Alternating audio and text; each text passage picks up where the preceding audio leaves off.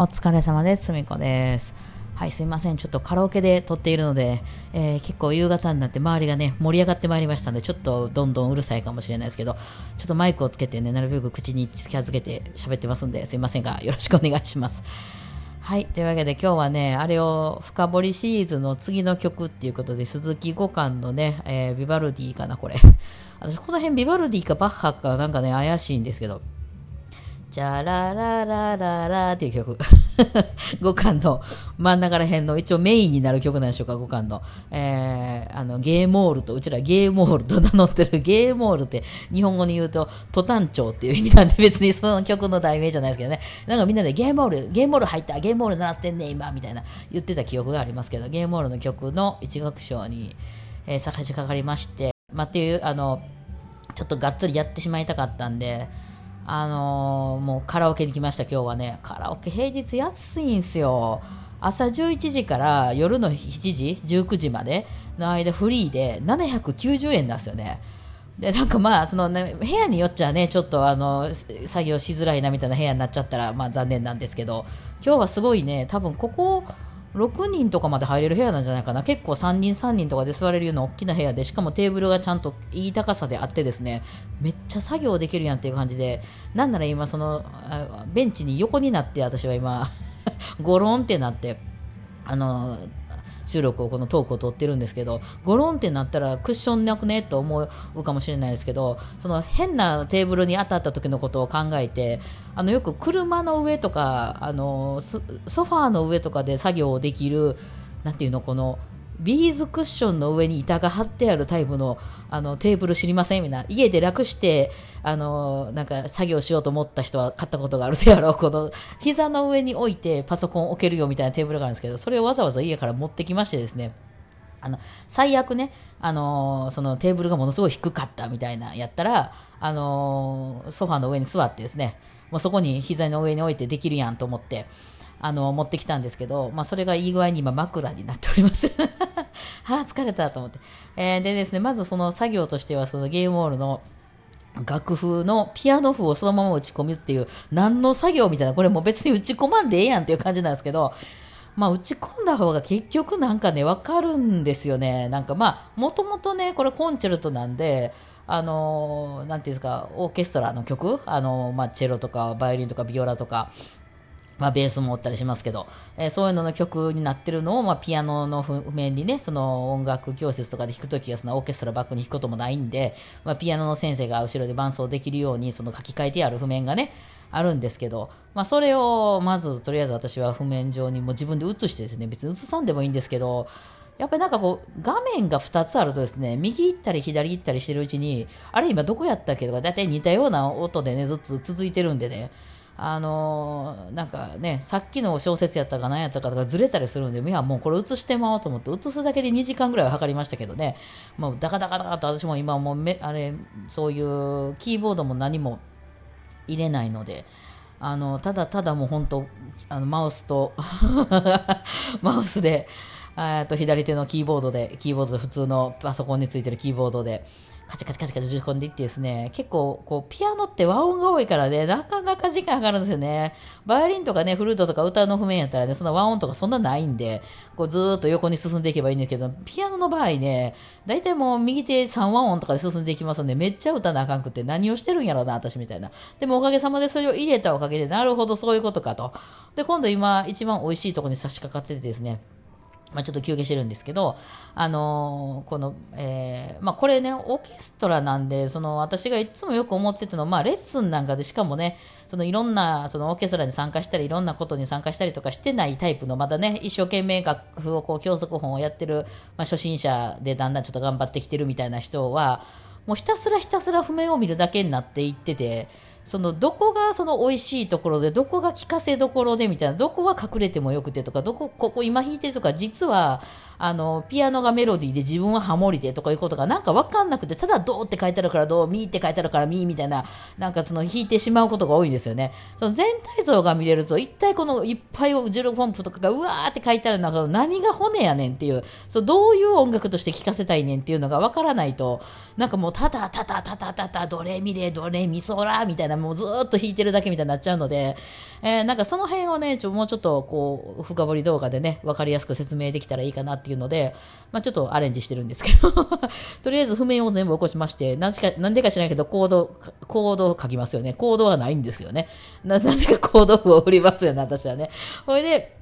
まあそこからアレンジとかしていって、まあこういう曲やでっていう全体像が分かってるとね、そうなんて言うんですかね、その2回目の映画みたいな方がなんかその内容分かってるじゃないですか。あの、ここでこう盛り上がりが来るよねっていうのまあ2回目面白くないっていう人もいますけど、そのハラハラドキドキはないかもしれんけど、起承転結がどこって分かってると、あの、ここで盛り上げちゃうとちょっとなんかこう後で滑るから、ここはいまいち盛り上げんとこうとか分かるじゃないですか。それをしたいですよね、なんかね。うん。で、その全体像分かってる方が私なんかもその曲は弾きやすいですよね。あ、なんか、あ、とりあえずこの曲の一番盛り上げポイントはどこなの？みたいなのがやっぱ分かってないと、なんかずっともうひたすらフォルテで歌い続けるみたいな。だって聴いてる方も弾いてる方も過呼吸みたいになってくるのがね、あれがちょっとしんどいなと思うので、まあそういうのやってましたね。今一番ね、ようやくその作業みたいなやつを何時間もかけてやってて、ようやく今美味しいとこに差し掛かったかなという感じで。まあでもね、ちょっとさっきから入ってきた隣の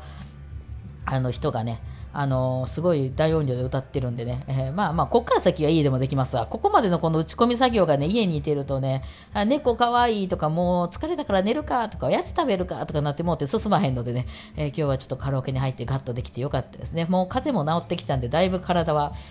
楽ですね。はい。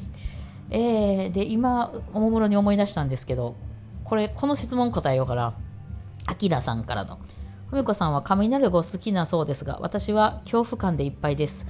犬も、じゃじゃ猫も犬もパニックになります。ふみこさんにとって雷とはどのように感じるのか、もっと詳しくお聞きしたいことに興味があります。ぜひ具体的に教えてくださいませんか？とはい、なるほどね。これ面白いですよね。私、あの、飛行、全然関係ないですけど、私がすごいパニックになるやつって、あの、なんか場外揺れなんですよ。急に落とされるやつ。だからあの飛行機の、こう、ふーってエアポケットで入ったやつとか、あと、ジェットコースターも、こう全体でね、ふーんとか行くのはいいんですけど、あの、落とされるやつで、フリーフォールみたいな、なんていうの、この、下に落とされるやつ、あれがね、ものすごい怖いんですよ。別に、怖くないって分かってんのに、すごい怖くてパニックを起こして、ちょっとね、あの、過呼吸とかなりますね。うん、なんかそういうのありますよ。なんか多分それって、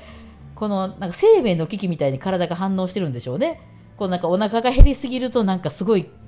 あの危険のなんかスイッチが入るとか気がスイッチが入るとか言うじゃないですか。それみたいにね多分なんかこう死ぬかもしれないみたいなこうそうあの理解理性ではか大丈夫って分かってても体がなんかキュッてなりますよね。多分そういうことなんでしょうね。雷嫌いな人はいますよね。あとやっぱり犬とか猫とかも怖がったりするいつうちの猫全然怖がらないけど。あそうやな。ちくわがちょっとまああの遠くに逃げたりするかな。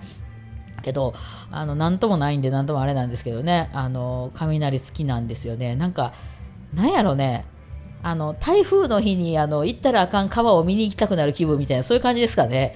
なんかこう、台風の日とか私ものすごい好きなんですよ。あの、こう、風吹いてもう、うわーってなって嵐だみたいな。だから嵐が好きなんですよね。雷の音も好きなんですけど、嵐が好きですよね。うん、なんかまあ、全然関係ないとは思うんですけど、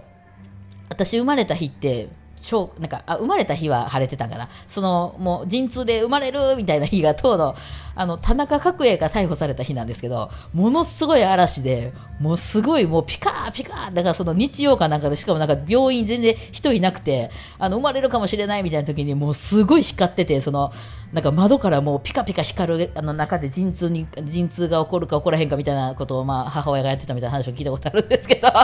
えーで、結局生まれたのは次の翌日やったんで、まあもう、その嵐ではなかったらしいんですけどね、まあ嵐に生まれたんですよ、私は。で、あの、雷ゴロゴロとかね、まあ、実際ね、その目の前で音落ちたとかそういうのあんま見たことはないので、そういうことがあったりしたら怖くなるかもしれないんですけど、まあ家にいてたりしたらその落ちる危険とかは別にないじゃないですか。だからまあ人事っちゃ人事ですよね。なんかその、そんなに田舎とかでも暮らしてないから、都会はやっぱり落ちないですからね、平石のところとかしか落ちないから。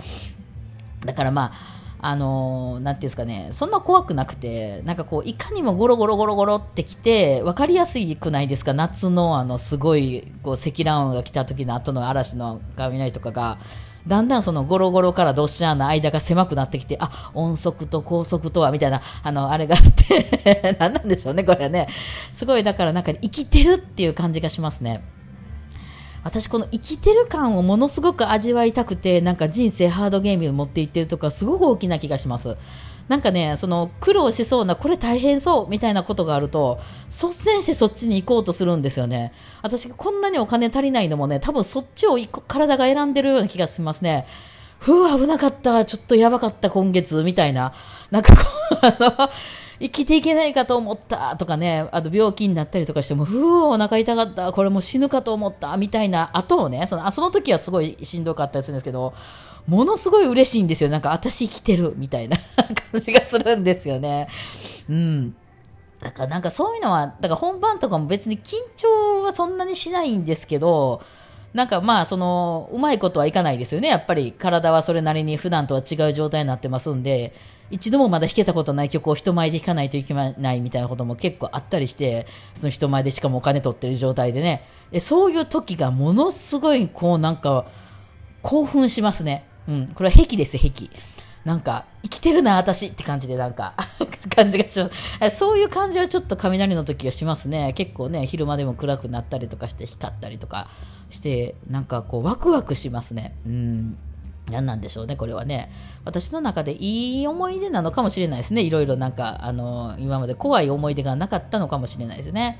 大体夏とかでしょ？あの、ちっちゃい頃、あと昔とかはね、あの、雷鳴るって言ったら大体夏とかだったんで、夏休みだったりとかしてね、こう、あんまり、こう、学校がない時とかが多かったから、私、学校がすごい苦手だったんで、なんかこうね、すごい楽しかった思い出はありますよね。何なんでしょうね？野生なんでしょうかね？でもなんかそのふわって落ちるのとかすっごい怖いですよね。なんかそれぞれ人によってな何のポイントでそれが決まるのかはね、ちょっと知りたい気もしますけどね。